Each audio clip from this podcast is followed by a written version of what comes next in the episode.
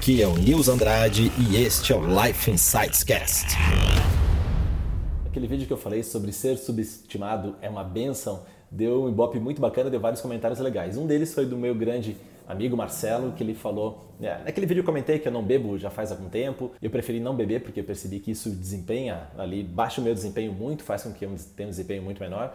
E ele justamente comentou isso: puxa, eu tô também um período sem beber porque eu percebi que a minha performance baixa muito no, no meu dia a dia. E eu acredito que a gente deve funcionar como um atleta. Um atleta o atleta bebe, talvez ele beba, mas muito pouco. Mas na essência, um atleta de verdade, ele não consome bebida alcoólica. Ele cuida muito da sua alimentação, tem alimentação muito regrada, tem hábitos muito regrados, porque é isso que faz com que ele tenha uma alta performance.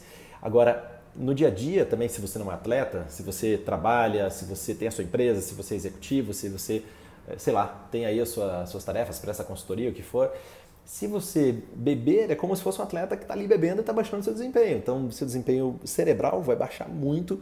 E eu percebo que no, no dia a dia, hoje, como eu não bebo, já tenho aí 20 e poucos anos, é muito normal as pessoas falarem, puxa, eu também parei de beber já faz um tempo, isso melhorou muito o meu desempenho. Assim como esse meu amigo Marcelo que eu citei. O fato de consumir menos bebidas alcoólicas e também drogas e ter uma alimentação muito mais saudável é uma tendência, né? porque as pessoas estão percebendo que nesse mundo cada vez mais competitivo, você precisa fazer tudo o que precisa ser feito para aumentar o seu desempenho para não ficar para trás. Imagina, você bebe, tem uma noite de ressaca, como é que você vai trabalhar no outro dia? Você não vai trabalhar bem, não vai ter tanto desempenho, não vai ter tanta lucidez.